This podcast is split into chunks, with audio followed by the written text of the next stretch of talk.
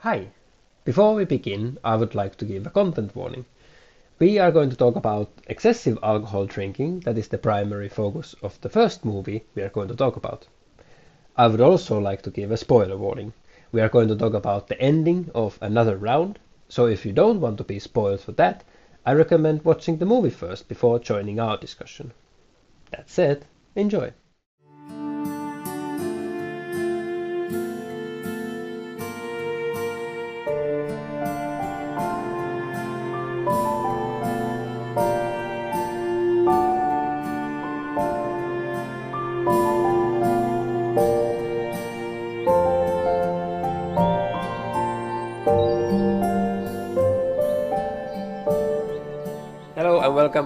Like Mother, Like Son, Like Movies. I'm Aaron and I'm here with my mother Lisa.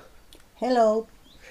And um, today we are going to talk about uh, several topics that is on our list. But first, we want to uh, start off with uh, talking about the Danish film by Thomas Vinterberg uh, called Another Round, which in Danish is Druk. Druk. Druk. And um, we want, I think we want to start off a little bit about this name.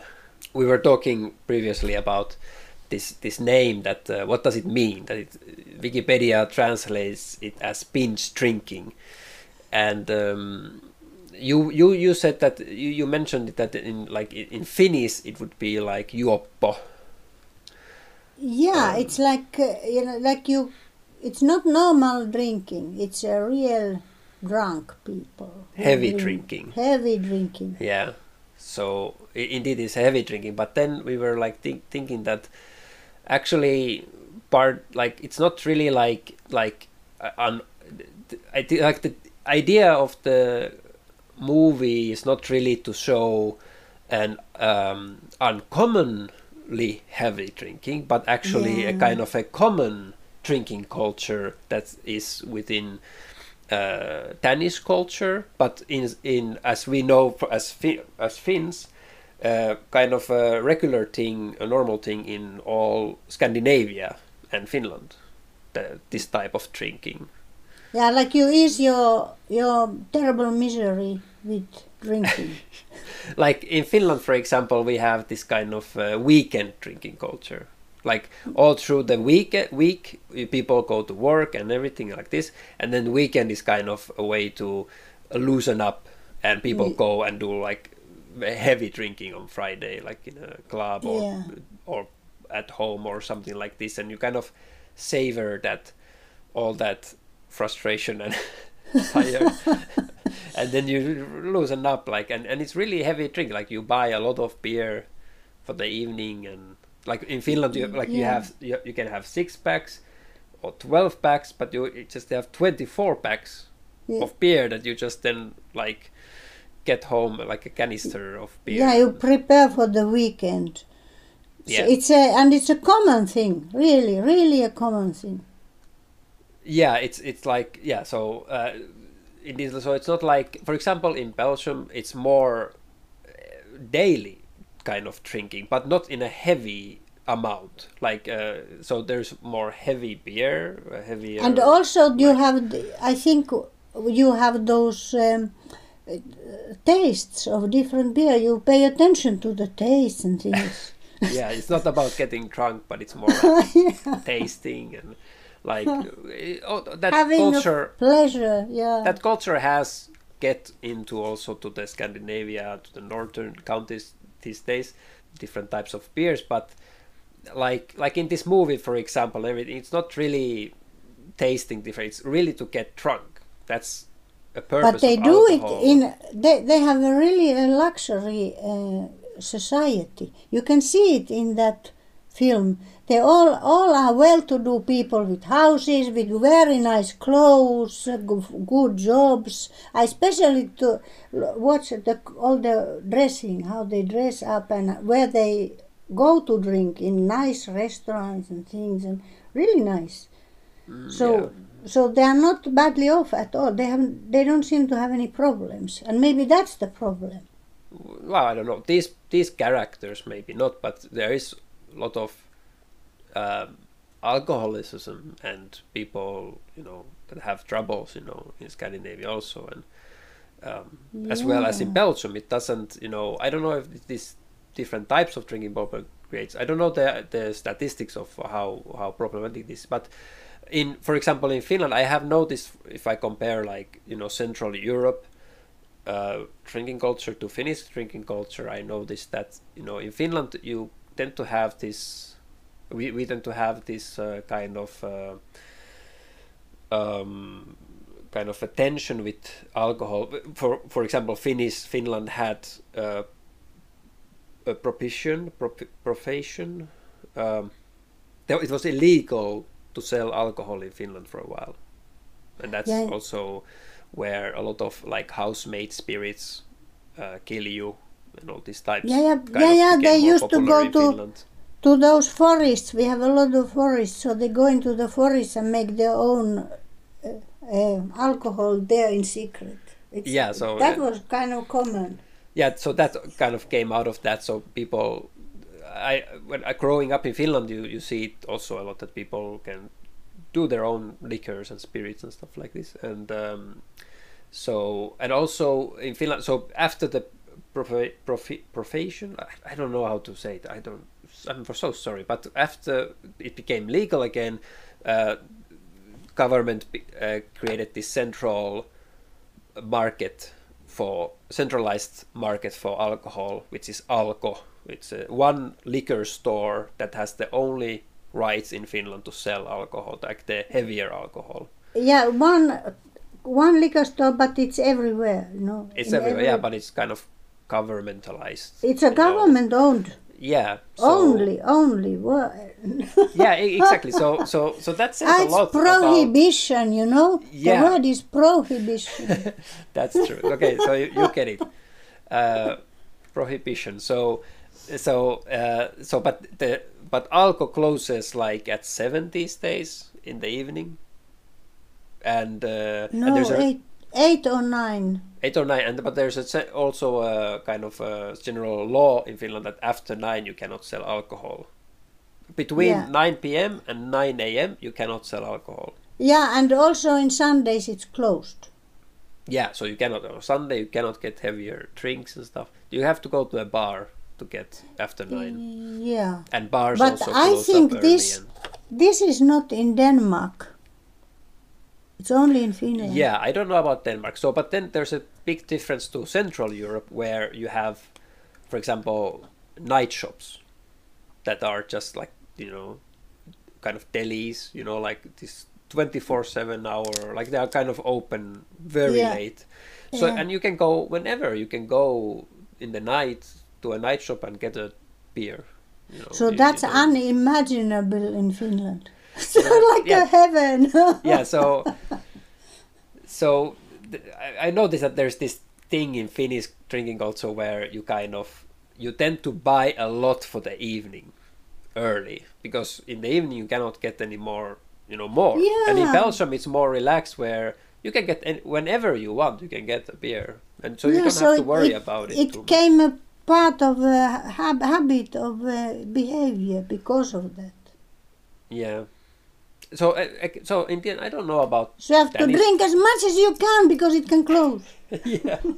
So I don't know about the Danish culture. Really, I haven't really like grown up in Danish culture. But uh, in the beginning of the film, we see these students uh, drinking this drinking game and vomiting and like really heavy drinking, and that's in Finland. It's a very similar. University students tend to drink a lot.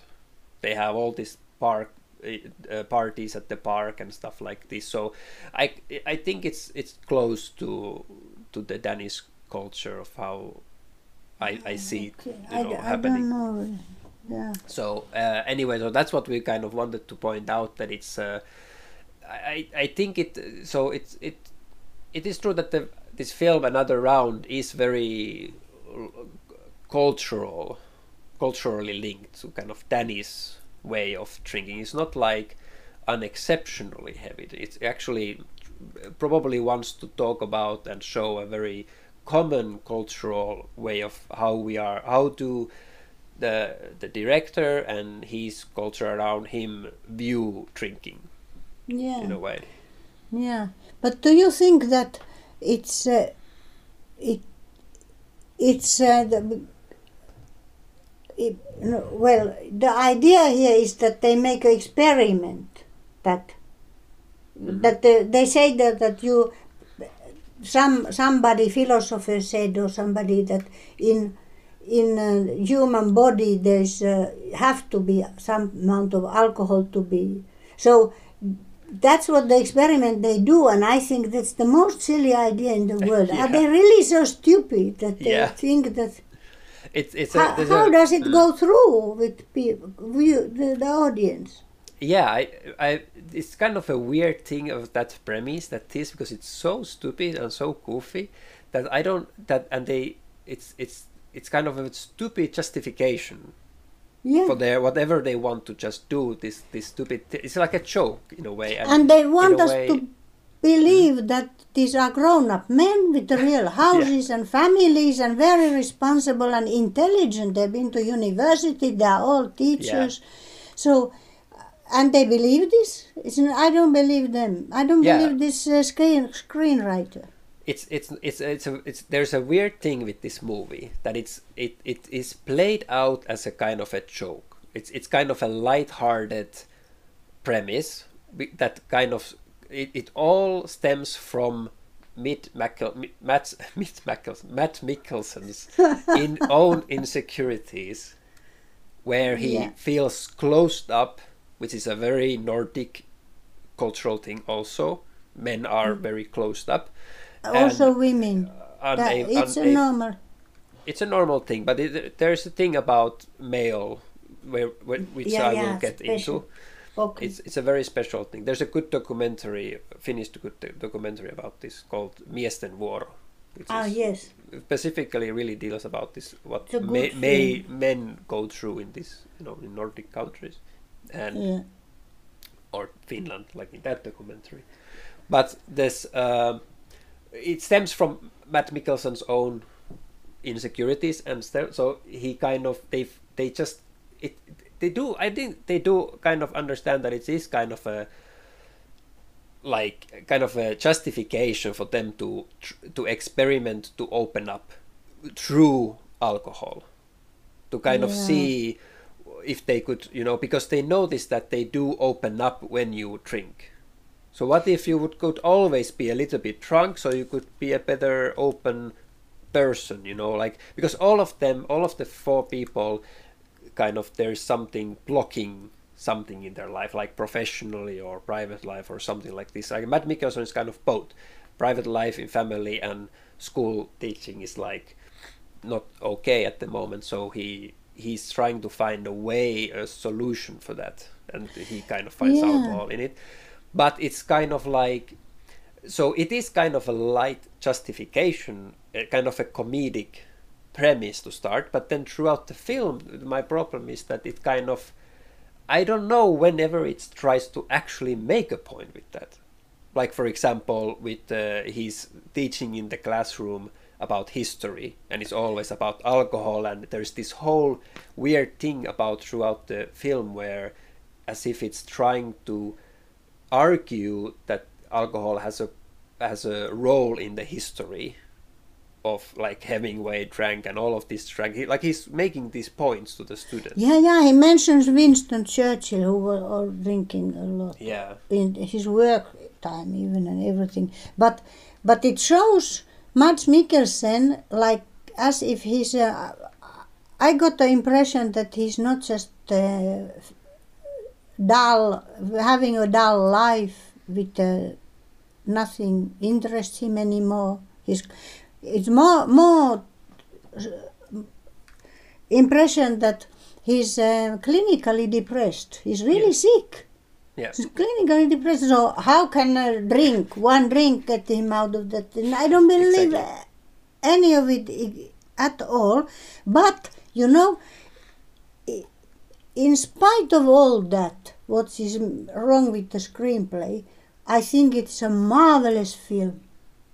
Mhm. It's very, it's amazingly good. They all actors are really the Mads Mikkelsen is really good actor here, and all the other three men and the women and everyone is marvelous acting. And also the background, how it's done, the society, it's wonderful to watch. And you know that I was not going to watch it at all because I don't like this Mads Mikkelsen. I had never liked him so much. So I decided not to, what do I watch this? And I don't like drinking and so on. So so then you told me about this and I watched it because of you and I fell in love with this film. hmm Wow. In, in spite of this terrible screenplay. It has other things in it. It goes on naturally. He is a really good uh, filmmaker. This this uh, Yeah. Thomas Vinterberg.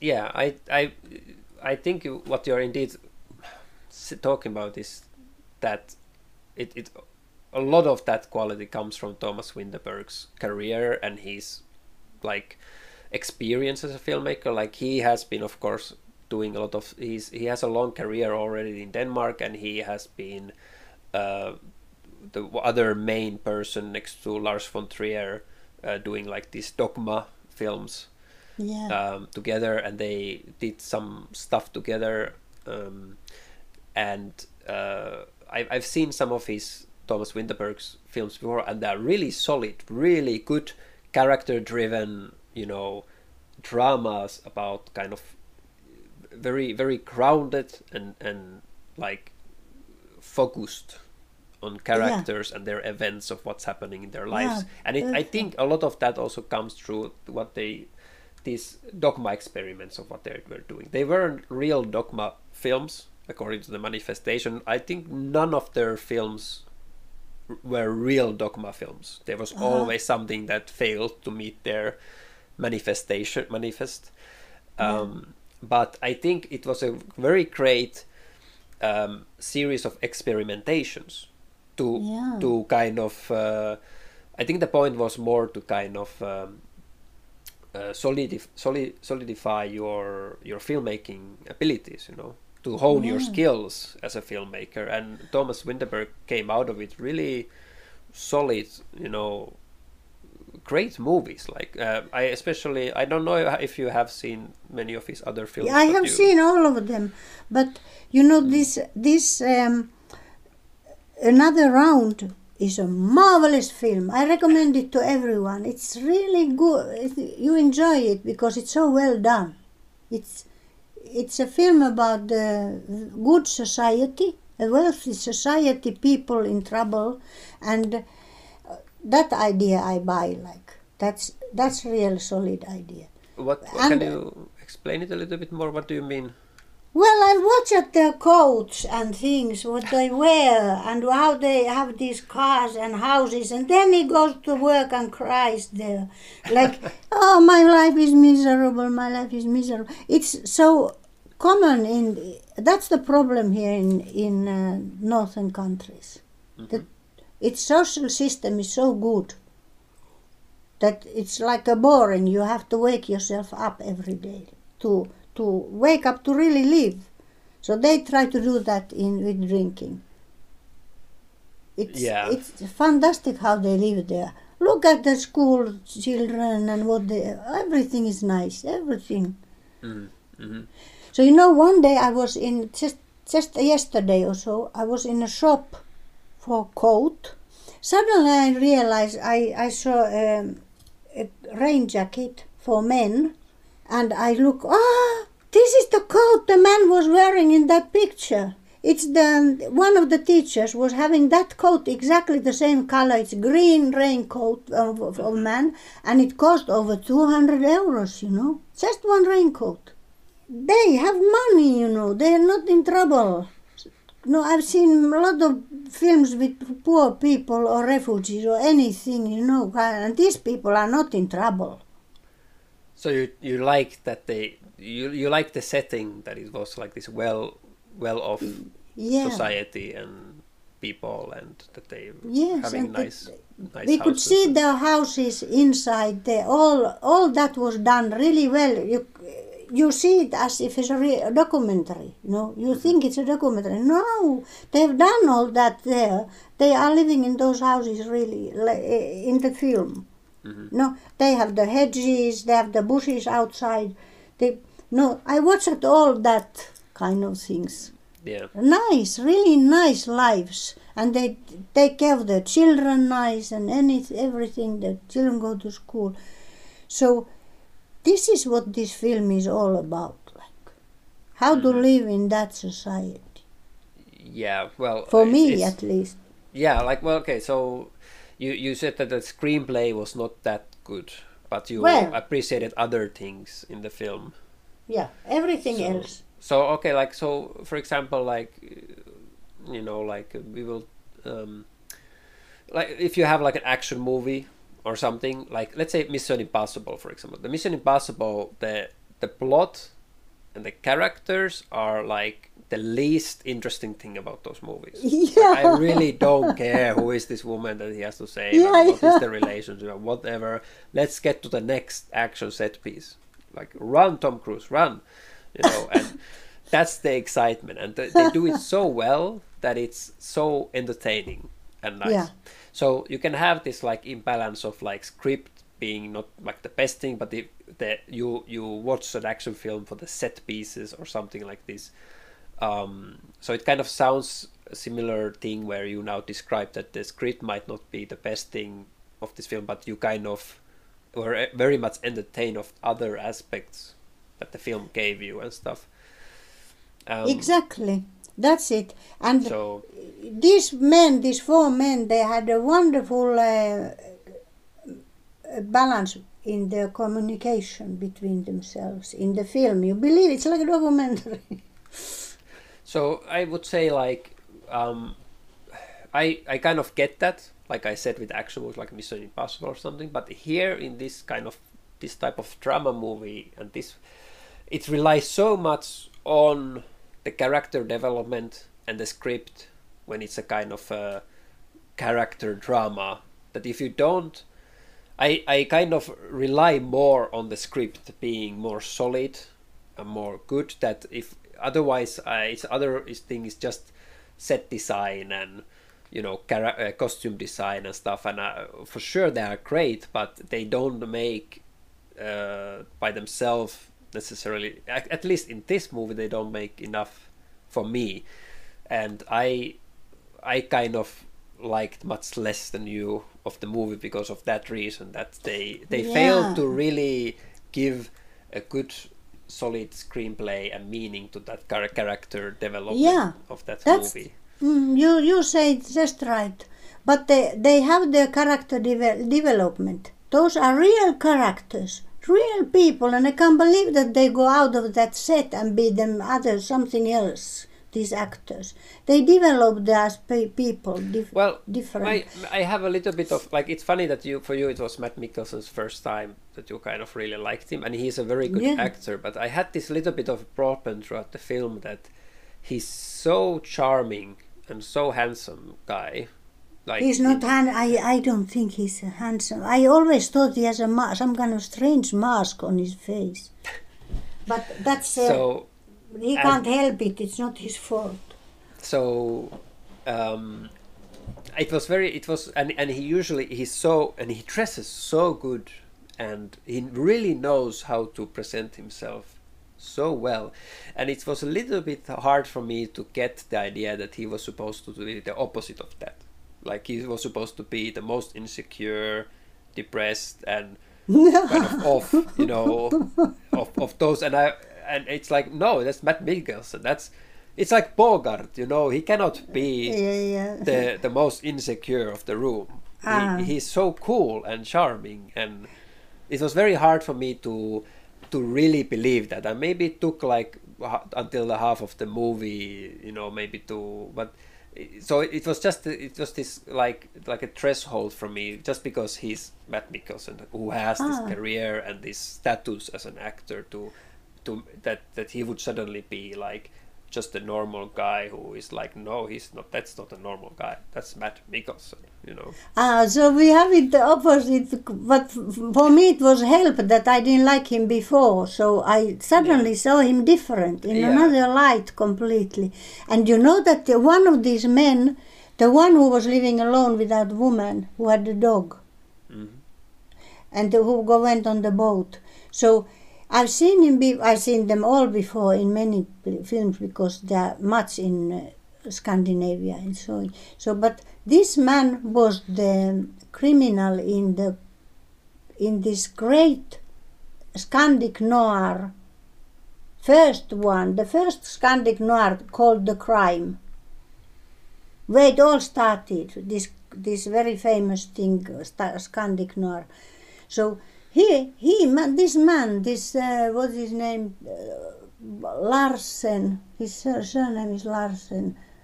Um, I don't remember now. Tom, So, Thomas but- Paul Larsen. Yeah. So he he did the man with the dog. He's the one. He's the who. He's the, he's the criminal in this crime. I can say it now because it's so old. So Yeah. everyone has seen it. And Well, maybe not, but maybe not. have but this first he is a very the- good actor. Really, as good as Mads Mikkelsen. They're all as good as him. Yeah. They're all equal. Yeah, they were good. But I, the others were a little bit more believable. Maybe because I didn't know them or something. But I, I felt like they were some local teachers. Some, you know, uh, Yeah, maybe, yeah. maybe maybe in the Hunt, Matt Mikkelsen, I I kind of believed him more. But also in that film, he was a charming person. Mm-hmm. uh, but he things happen in that movie against despite of him being charming or whoever he is you know it's a He was force clinically depressed.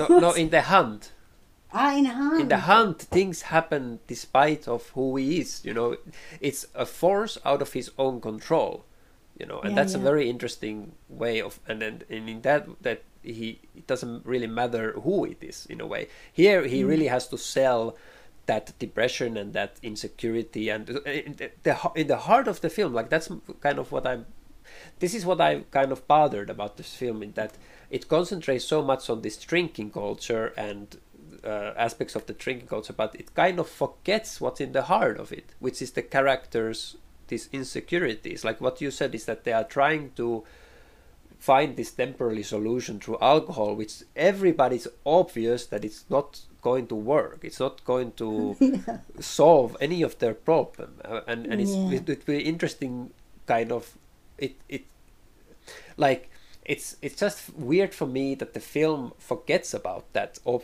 that this obvious Yeah. you know uh, where um, goal of where it should That, supposed to go because the problem. Yeah. you know you start the movie you see the problem of the character and you Hmm. know where this has to go you know what's the real solution. Everybody knows. Often it happens in the movie and then it's the journey. Like in breaking bad for example you know any of those actions he makes in the beginning is not really okay. It all comes from a very bad point of view. Like Yeah. he claims that he's a very moral guy that he does it for his family and everything but Yeah. it's so dirty it's like you see it really underneath everything and then it's just a kind of the journey of how he gets to show his real colors and kind of become that person that you already saw from the very He, beginning he you know? says many times there that I'm doing it for you, yeah family. I'm doing it's it by itself very manipulative it's like all of this shows who he really is in a way Yeah. and here also you kind of see you you, you we, we should be looking at this insecurity. We should be looking at these core problems of this stuff but it kind of forgets that and just keeps on concentrating on this drinking that what the how does the drinking affect them and everything like this. And and even that i feel like the relationship of their drinking to their personalities kind of gets more and more um, like uh, foggy towards the end because you know the whole end resolution of where this Yeah, yeah. ev- everything goes hmm in the end it doesn't have anything to do with the drinking you know Yeah. he, you know he, his whole his family is bro- broken up not necessarily i don't know if it's the drinking but the drinking is a kind of a tipping point because you know, at one point he's he's found on the steps of their neighbor, all bruised up and everything. Like imagine seeing your father. You know, it's a, it's a, a horrible moment, and then Yeah. the, they they have this confrontation with the wife. Uh, somehow it becomes also a big kind of focus that the wife has cheated on him, which is like somehow a point for Matt Mikkelsen or something, you know, like that's not good, of course. And he's super mad about that. But it's never addressed that, the, like, what is he doing with this drinking? It's never addressed that this is Yeah, a kind of mm. becoming a problem. It's never a problem in the movie. It's the cheating was a problem, and Mads Mikkelsen being angry about that. And then, uh, then he's like, he he cannot get to his wife, but then at the end, his the friend is dead because of this experiment. Mm, That is not never really addressed that the, the experiment killed him. yeah. They they did it. They But did they- it, yeah. They, but but nobody addresses this in any way. It's just kind of a casualty of life or something like oh that's too bad. He couldn't take it or something like which for me is very uncomfortable uh, thing to to to to, Yeah. to to to say in a way. And then he's sitting on the bench at the end and he gets the text message or he's getting this text message from his wife that he suddenly she just wants to come back to him and there's like no reason why and there's like no there's no development of their relationship of why this woman suddenly wants to come back He said earlier himself to the wife that I miss you in the coffee house, and that's Scandinavia. You don't, talk so much. okay Now I'm defending him. and then yeah so and so then then he has this great dance which is a great dance for sure It's a great but dance. it has to me it has no meaning to this story it there's but in the it- beginning, they talk of his dance that he was a great dancer. Yeah, and now he's finally opened up, you know, uh, despite of all the But drinking. was he drinking of- then or not? Yeah, Or- he was. In the end, he's still drinking very heavily, and Yeah, and, there's no and, point in and he's drinking by drinking Yeah. while he's. Yeah, it does. There's no conclusion to this drinking. He, Yeah, it's yeah. apparently just fine to keep doing it or something. I don't know. Like to me, at the end of it, he's he seems to be an alcoholic with uh, trying to solve his marriage again Yeah. with his wife. Like I But don't understand. Sti- still, this point? is a great movie, I think. Anyway, Yeah. even I realize this is a stupid story. I it's a really good movie, and I enjoyed it. I, And I, love Mads Mikkelsen now. I, I, I just want to at the very at kind of uh, as a conclusion I want to just kind of uh, um, compare this to two, uh, two other very great movies that do uh, similar themes but in a in a much more focused and better way Uh-huh. than that Yeah.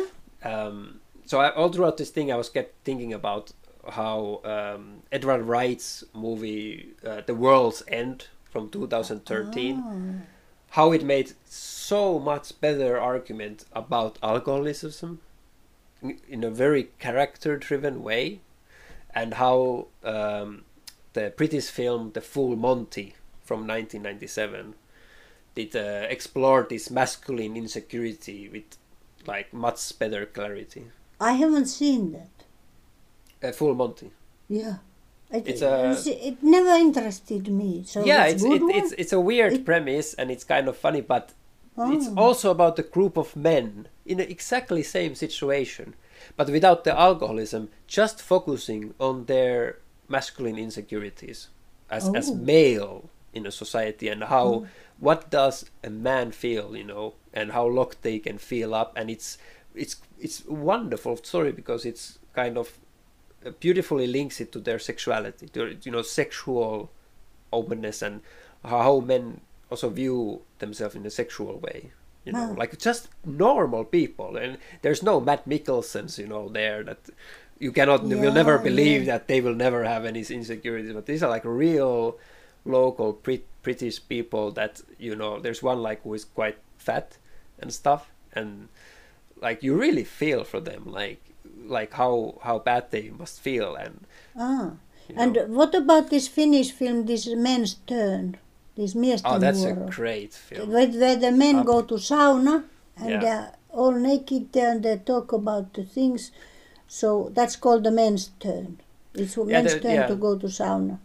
there's this thing in Finland, kind of common thing. Like men don't really talk about their emotions that often, and often men can feel like very closed up, which is also, uh, like you said, kind of a normal thing. Also in Finland, you don't talk about your emotions so much. But there's this magical thing about sauna where you really, you, you suddenly open up Yeah. you know there like there there was there was this story um um uh the story that I was I was living in this with uh, some Finnish friends in a kind of co-housing. And uh, there was this one guy who um, who was uh, spending a lot of time in his room often in the in the day. And we all used to see him just coming down get something to eat and go back to his room. Uh, he was playing like an online game and stuff like this. And uh, like didn't really get like when i when i moved there I didn't get to like have any talk with him. Like i don't know anything about him. He doesn't say anything really. It's like yeah okay you are you welcome to the house. Okay i'll go back to my room you know. And we had this like first night evening like a sauna and we were all having sauna together in the house. And then I end up end up with uh, having sauna with this guy, of course, and then suddenly in that sound in that moment, suddenly I know everything about his life, like really personal things that I never would have imagined that within the same evening, you know, of, of this totally closed up uh, Yeah. relation, you know, social moment, we would go escalate, you know, to 100 in a sauna, you know, where he's just suddenly starts speaking and opening up about his life and because that's that's kind of the place. It's a kind of a safe place.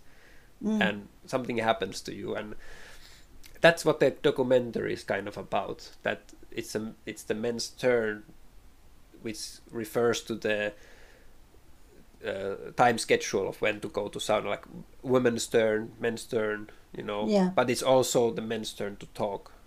Yeah. and and it's it's all the interviews are in the sauna and it's it's a beautiful um, exploration to Finnish uh, men you know the culture Yeah. and the mas- the masculinity of of men um, and the struggles of in, in many different ways not only about what I was just saying but you know just their stories and their lives and highly recommend it um, a little bit off topic but yeah so the next topic of us was um, i wanted to say a small thing about uh, a series that I'm, i've been watching now actually i've been watching it again because it's on hbo and i've been wanting to kind of watch it again and it's this uh, drama series called in treatment and i know that you don't like it at all you cannot Yes. even watch it I, you And- but there's a reason I don't like it. Yeah, which You is about because it's about uh, psychology, a, a no, therapist no, or- or- solely because of the main actor, David Byrne. and I think Byrne. that this, what? Gabriel Byrne. Gabriel Byrne. Uh, Gabriel Byrne? Yeah, I remember how he looks like how it, uh, it's one of the unpleasant. I I really can't like him. Uh, so, something wrong with me, but so yeah. So you don't like the actor. In so it's all about with- him. Yeah, it's in treatment. What you talk about is a new in treatment where it's done newly in America. Yeah, you, okay. So are you talking it's about? another one. Yeah, You mean Gabriel Byrne is not the American one? and now there are black people in it. Mm, okay, so. Um, Ah. So, So- it's it, you are watching the the Gabriel Byrne one. Okay, so you are kind of confusing many Yeah, and So it's originally Israeli, you know. Yeah, which is what, what the one thing that I want to talk about. But so what you were now, Gabriel Byrne is the American version Yeah. of the series, and it was for three seasons with Gabriel Byrne, and uh, it was in 2008, 2009, and 2010. Those first Yeah. seasons, and now in 2021, they suddenly made the fourth season that takes place during COVID, and it has uh, not Gabriel Byrne anymore, even though he's a character in the universe. Uh, he Yeah. exists in the same universe, but now it's about another therapist uh, who is a black woman. Ah, that, so that's it's the same one that you're It's the same one. Yeah. But you know what's wrong with Gabriel Byrne? I have to, to stress that it's not completely, I'm not crazy. It's, it's uh, because he behaves like he owns the whole world. No, like I'm the one who knows. I can't stand it. Well, I think that's it's a very good. You you just described the character very well. it's it's a good. He's a good actor then, or like he fits for it because it's it's he he it's really about him and there there's a lot of color, a lot of layers to that character and and just to just just for the record, I also in in in treatment for all three seasons, I'm very bothered about Gabriel Byrne Oh, he he plays a character that is not very likable. And you know and it fits but it's really about the story and the character. And i'm i'm very hooked because i really enjoy this type of uh, drama where it's very dialogue heavy. You know just like sitting in a room and every episode is just about them talking. And all the story and everything comes through the dialogue which is why i like ingmar bergman for example he does oh, the I same like all. Yeah, okay. all is the whole story is re- resolved through these dialogues you know that's Yeah. where the action happens and it's a it's beautifully made it's a very nice and now i'm watching the the latest fourth season it's very interesting uh, uh, it's it's not the best or best of the it's not Ingmar Bergman level writing but it's very enjoyable and very entertaining for me and I started to watch it then. But one thing that I wanted to mention now to you, even though you don't like really that series so much, was about the Israeli connection to the Israeli Yeah. because because the the thing about that maybe people don't know is that this in treatment is originally an Israeli drama series called Batipul. Batipul. Uh, maybe you can translate it. Is it literally in treatment? In or- treatment, yeah. Yeah. And so it's very interesting. So that that uh, they they they adapted it into an American series, and the the funny thing about the Tipul is that the Tipul is that it has been adapted to many many countries. Oh, like yeah, yeah. it, it's uh, not only in uh, United States, but it's also in uh, Europe. Many Romania, Czech Republic, Poland, Hungary. It's in Croatia, North Macedonia, Japan, Italy, Argentina. There's a Dutch version, Serbian version, Brazilian version, oh. Canadian, Russian version. It's everywhere. Like they really spread it. Like Yeah. um, uh, they must be very proud. The original Yeah, good Israeli selling. Yeah. film. Yeah, good selling, good business. so, so, uh, and they did only two seasons. So Hmm. That's all there was of that, and then they just you know adapted it. And I don't know really how long any of those other in treatment variations have gone. And I just been what I just watched this American one, and it was very surprising to find out that it was an Israeli. And the one very interesting thing about that is that uh, those two first seasons, for sure, that that the Israelis made. The I'm not sure about uh, the origin uh, other country variations. I can imagine that maybe there's something similar to that, but uh, the, for sure the American one, the the two first seasons take like almost line to line the same script Oh. from the Israeli one. So they're the exact same episode, same uh-huh. Oh. characters, it same fits dialogue. to the societies, both societies. Yeah, this is what I wanted to talk about. That that's very interesting observation of the film because when I'm watching the in treatment in America, in my head I'm thinking this is happening also in Israel, the same thing. So and there's no difference. Yeah. But this is very American still. So it can be also very Israeli. So it's like very universal in a way. So maybe it's also Romanian. Yeah, I don't. Yeah, I don't know. yeah. I, I kind of as maybe want to assume that it's like so universal that in Japan it would be still the exact so same. ingenious idea. yeah, so so it's very interesting how it fits in that way. But the the very even more interesting thing, like within this, is that in the first season there is a character uh, one of the first like patients because it's always one episode is like one patient, and then we have a week of patients, and then we always then they have the next week of the same patients, like same characters, and it uh-huh, was yeah. like every day of the week they showed one episode. It was like in real time they Yeah. kind of showed. It's very genius idea, I think.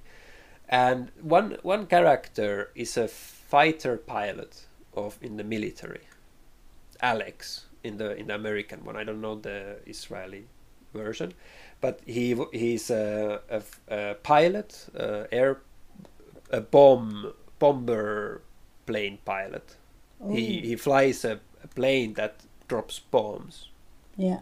and he flew in uh, was it in Iraq Oh. in the series in 2008. Um, I don't know what was happening. I don't, I don't remember. But he bombed. Uh, uh, they they told him to bomb a place that turned out to be just uh, civilian children, Muslim Oh la la. children, Yeah. and it's all about uh, a lot about him dealing with this fact, and that's kind of the starting point. You know that kind of starts the discussion, and it's also also about his father in the end and everything. But it's a lot about what he did in the in the war and his kind of mm. trauma of that, and and that he cannot feel. He says that he cannot feel guilt because the military has taken that out of him. Wow. He don't think, he don't feel. Oh. Somebody says him to bomb things, he will bomb it, and he will not think ah. about it. And he's kind of trying to reckon with that, like how that he's he feels he's inhuman because he cannot feel and whatever. Oh, you know? oh, lot of troubles. Yeah. So all throughout this, this is happening also in Israel. This character. So that was very interesting for me to think throughout that series that in the, in the original Israel in in Israel they are probably talking about either the neighboring countries or Palestine or something Or about that conflict Yeah, in the Middle yeah. East of of him being in an Israel def- def- defense force and him probably bombing civilians and then talking about that and stuff like this. So it's Yeah. very interesting that they talk about that in the original Israeli Ah. series. Yeah, yeah. So uh, you want to go to the next one topic? Yeah, now we go to my topic. Yeah, you wanted to uh, you wanted to say something about the Star Wars New Hope, Yeah, Star Wars number four, New Hope. which I think goes to the last podcast that we had, Yes. or was it? Uh, Uh, ah, it was maybe in the du- in this Dune. ah, yeah, it was in the. Dune. I mentioned something about the, how Dune relates to Star Wars, and you got very excited about this because of the the protection shell which people have around them and uh, with the power It was the Jedi powers. That's Jedi we were- power, re- yeah. yeah, that was. yeah so you made me watch in fact uh, you made me because i you i wanted to watch this star wars new hope and you said it's the first one so it was the first one and i hadn't seen it Oh, i watched it and i hadn't seen it i had seen from the second forward yeah. so Wow. I loved it. I loved it. It was so nice that I got this idea.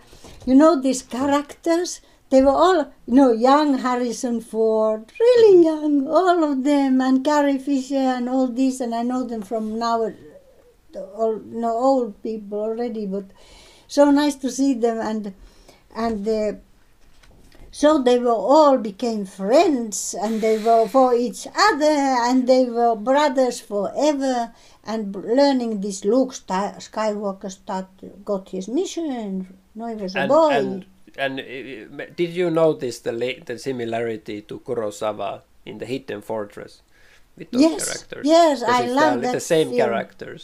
same characters I love that film it's it's Mm. a great film this Hidden Fortress but this one too it's a I gave it five. Yeah. stars this It's New great. Hope five Fantastic. stars and and what I loved in it immediately was is except these people also but the special effects Yeah. no they were real ones not any drawings animation because then you they, no they were not they were closed up in some terrible rubbish rubbish place which the wall started yeah. to near them and I read about it that it was a problem with the, for the director because it was real and he Yeah. had to get them there and from the, Yeah. away from there Mm-hmm. so there were problems and they did it and it's also clear and what's the best in it is that I can handle it no Uh, it's all they are also true and Mm. good and brotherly and uh, if special effects are real rubbish and things no real things Mm-hmm. Yeah. so it's it's just enough for me to handle the best character in that film is Alec Guinness this Obi Ben uh, Obi Wan Kenobi he's, he's, he's this wise man who teach, who's teaching Luke Skywalker these skills and to all this, the shield, uh, all this power. So you immediately like him. He's so so likable. He's, he's really really nice immediately. So I read afterwards that he was the only one there who was nominated for Oscar. Like I don't and think and he he, got I think it. he was he was also the only one that was like had a really long career before, and like a very Ah, established yeah, yeah, actor, yeah. and everybody else Yeah. was like new. And ah, Harry, it was Harrison Ford's first film or something. Yeah, you know, by chance, I I'm very into Joan Didion. You know, the woman writer in America who is a very famous write uh, novelist. So she died last week, by by by chance. But there, I watched her, her document about her in net, Netflix some years ago, and she was in the time she was a screenwriter also and also in uh, you know in the movies and lived in hollywood in los angeles somewhere and really intelligent nice woman nice woman. So ha- harrison ford they she took him as a gardener to her house. Mhm. when she she needed a gardener and Harrison Ford was had nothing he had no workplace Yeah, or yeah. anything. He was a young boy. He came to and she took him as a gardener and put him into movies help him to go into that. Yeah. so that's what came out of him so I'm so happy that these two people met and did it like. I appreciate uh, the Joan Didion and also Harrison Ford. Mhm. Yeah, it, it sounds a little bit like kind of a similar talent that was found in a like a Toshiro Mifune type of way, you know, like yeah. it's not really an actor who is, you know, just like a somebody, and then he kind of has this charisma, this natural and charisma. he has this this smile which is obviously because he's embarrassed. He don't know how to act and he's embarrassed of himself. Shy he was a shy. Uh, and uh, and uh, but it's so lovable he's still doing it. Mhm, mhm. he, he kept it like wonderful wonderful. So i thank you very much for this. Yeah, great. okay So I also want to talk about this uh, Soderbergh and these Oceans movies because we we recently started to go into like movie franchises. Like it's a just this fun thing. So we went. In, I never really watched them. I never really saw them. Maybe I saw Eleven once, but I don't Yeah. remember anything. Yeah. I remember the atmosphere and stuff. So we went into them and it was very fun. A Ah. lot of fun we had to have this journey with this uh, filmmaking, with these characters, and kind of you know this this type of this oceans franchise. You know what is an oceans film and stuff like this. But I have to say that they were not really for me. These films. are this heist idea or, or No, the oceans. elegance what No, no, no, not the elegance. Everybody seems to like them a lot, especially the first one. Like I really like the editing and the cinematography of those films, but I I'm so confused all the time. I'm like I don't know what's happening at any moment. Do I should I know what's happening? Should I not know? I don't. Uh, this whole casino world is not really my world. I don't know, you know, and and uh, Soderbergh doesn't explain in many of his movies. Like I watched another heist kind of movie, um, High Flying Bird. It was f- Oh. shot with the iPhone. It's on Netflix. Uh-huh. Also, I don't know anything that's happening in the whole movie. ah he doesn't explain No, Yeah. it's like you have to know the context. You have to know the world that the, it Mm. takes place. And for example, in that movie, it didn't. Really, I didn't really mind that I didn't know. And How many films there are? so there is of the original trilogy. There is of three until Ah. thirteen. Then they made a all woman version, where That I have seen. You watched that film also? Yeah, after those three movies, we, we, of course we had to watch the Ocean's Eight, which is the all woman version, because Yeah. it's kind of it's within the same universe even. Yeah, yeah. The the the um, Sandra Bullock. Is it Sandra Bullock, Yeah, it is. the main guy? Yeah, she's the sister of the George Clooney. Yeah. Yeah, so they connect in a way. So we had to see that one, of course, also, and it was uh, like a entertaining. The one thing of, people often don't like Ocean's Eight, but I have an argument that I kind of enjoyed Ocean's Eight. In one way, I knew what was happening, even though it's also and there's a twist, but I kind of I can kind of follow it in a way. And other is that every those because one thing that I don't understand with the Ocean's mo- movies is that you have a group of people, Yeah. and just like in a Mission Impossible, all of the group of people have a role.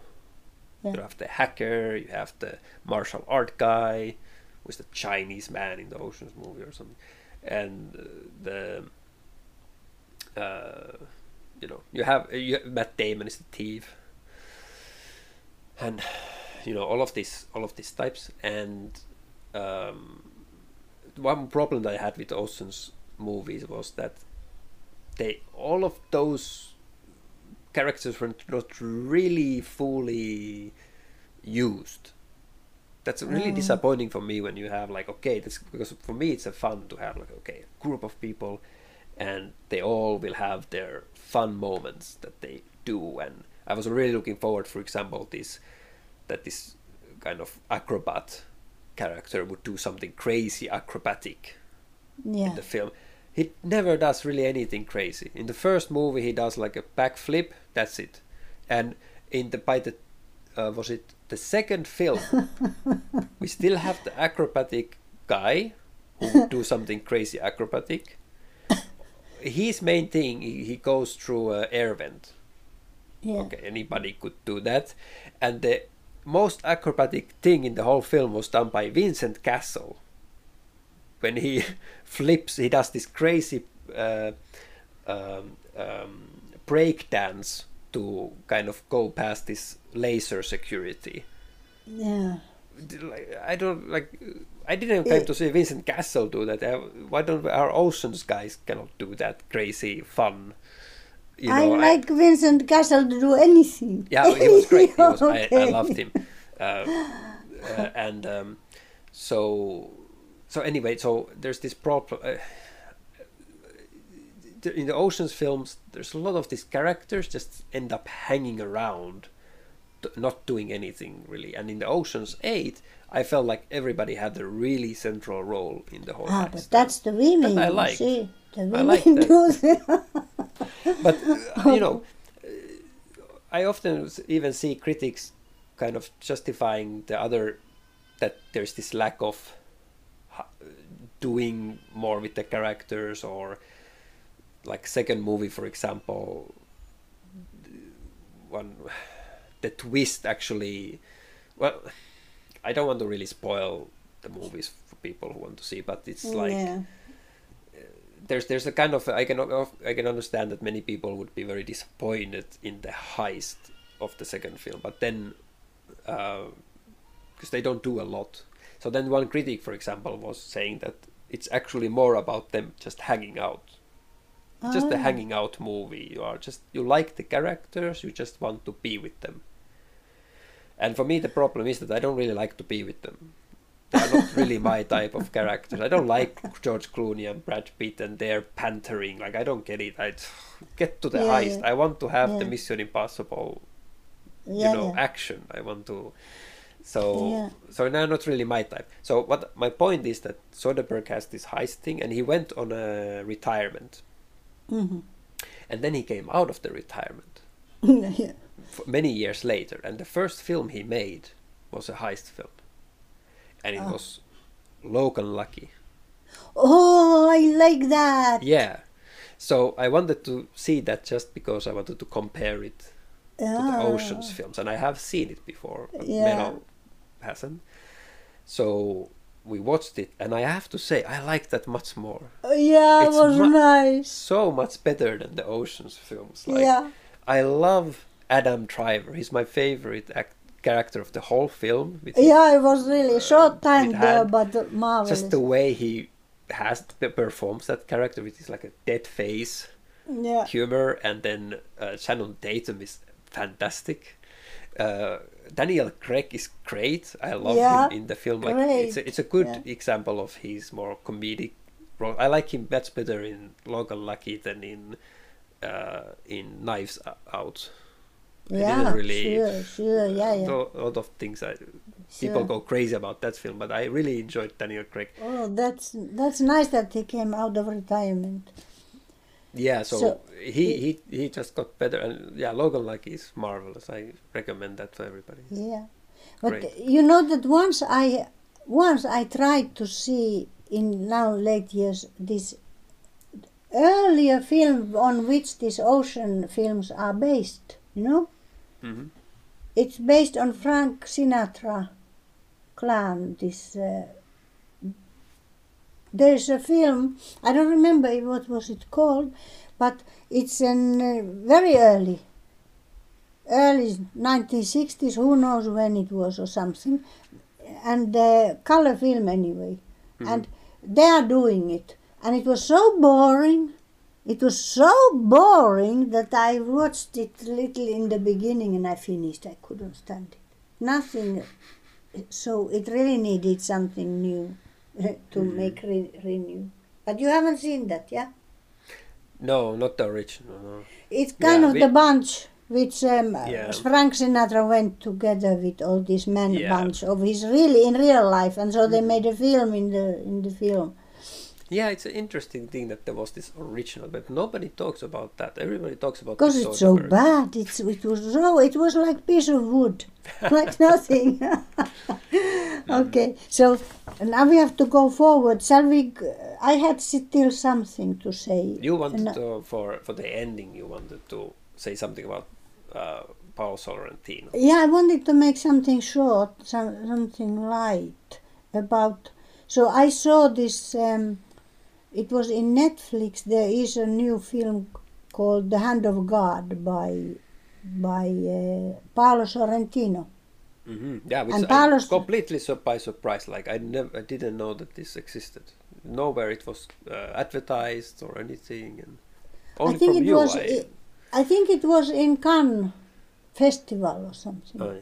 Yeah, so I was waiting for it, and so I, suddenly it's in Netflix, and I saw it. So I don't want to go into that, but it's a great film, and it's one of the great directors, really. But after the film in Netflix, there's an eight-minute documentary where he stands in the house block where he lived as a child in Napoli.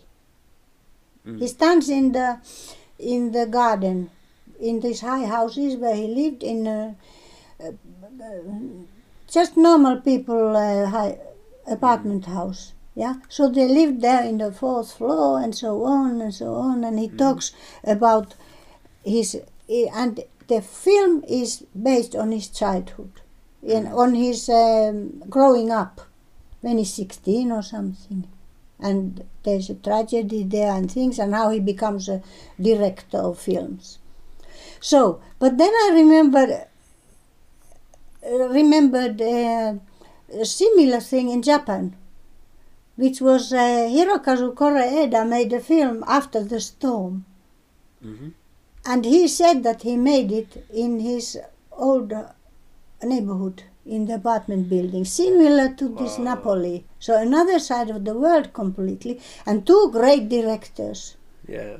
Wow. both making great films. They are, they, they are both absolutely great films, After the Storm and The Hand of God. Hmm I don't go into them, you have to see them and then see what you want, but that's that's what was. And funny thing is that, no, I thought always since I saw the Great Beauty, this his first I don't remember it was first film or not, but anyway, since I saw his films and he's been making grandiose films all since, you know, this youth. hmm There was also Maradona, like in this Hand of God. You know, Mm. there's a, eh, but, but and then there's this Pope, new Pope, young Pope, and new Pope series. I've mm-hmm. seen them all, and so on and so on.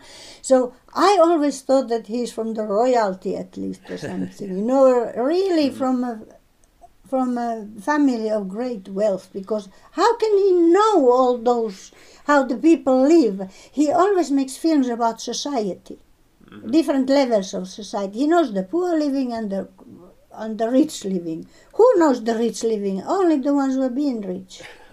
But no, suddenly I see him in this this house block garden standing and how he was living in a normal bourgeois family and with left to study without any money and he loves Napoli, and I love Napoli after that completely already.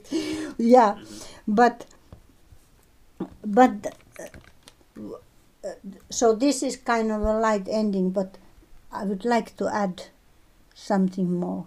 No, something else completely. You remember when we were talking about? Of course, you remember. It's this a Better Call Saul, which had no ending, and they are supposed to make the ending, and. I, I was deceived really badly. I was deceived, and I'm still waiting, and it didn't have the my the ending. So now I've been watching from HBO. This autumn, I was watching Succession I know. this series Succession. And it's about a media mogul with milliardaire with family who will inherit him. He has four children who will inherit him. Mhm. So all this time, every Monday it came. So I sit on my sofa every Monday and I watch. I, I always thought that I gather them all together and then watch them in binge. But no, I couldn't wait. So every Monday I watch. And so we are going and going and going, and how, I don't remember anymore how many, 10 parts or so. Mhm. So when we come to the 10th part, I watch, and there's this ending. It's the, that that ends in amazing way. I was blown out. I was completely blown out. Like, oh, what happened? Mhm. Really? Like, and I thought, oh, I can't stand this. I really can't stand this. What happened just now? And so on next Monday, I go sit on my sofa Mhm. and open the HBO that I've all prepared, and I'm watching this. I'm coming to watch this how it how it goes on because it was so amazing. What it left me like hanging in the air in the cliff. So I sit there and watch, and there is no more. There is no more. It was that. You can imagine I was cursing like crazy. That what, what, what did they do to me? I need it, I need it. now I can only laugh. That was the end. But th- they always do that with season finales. Like it's such a It's not like Poirot, you know. Poirot comes to the living room and explains to the alphabet all of it, like yeah. So no, nothing like that. So you think mm. that Better Call Saul will also? I have to prepare myself. It will also okay, leave us cliffhanging. you know Ooh. it depends on how long they want the series to last. you know because if they will just if they want to keep going, they will never reach Breaking Bad. It will just be you know it will be this like infinite amount of space between where it can just extend and extend and extend like closer. But I need the end. I, I just need the end. But it's really about the journey, you know. Yeah. Like that was the whole Breaking Bad. You know, it's never really it's a about to brilliant story. It, you need the ending to a brilliant story. Okay. It's, it's very interesting to. It's like you you were watching um, Sopranos. Yeah, that you know, was a good as a ending. as a as a con- con- but it was a conclusion. It was a it really ended.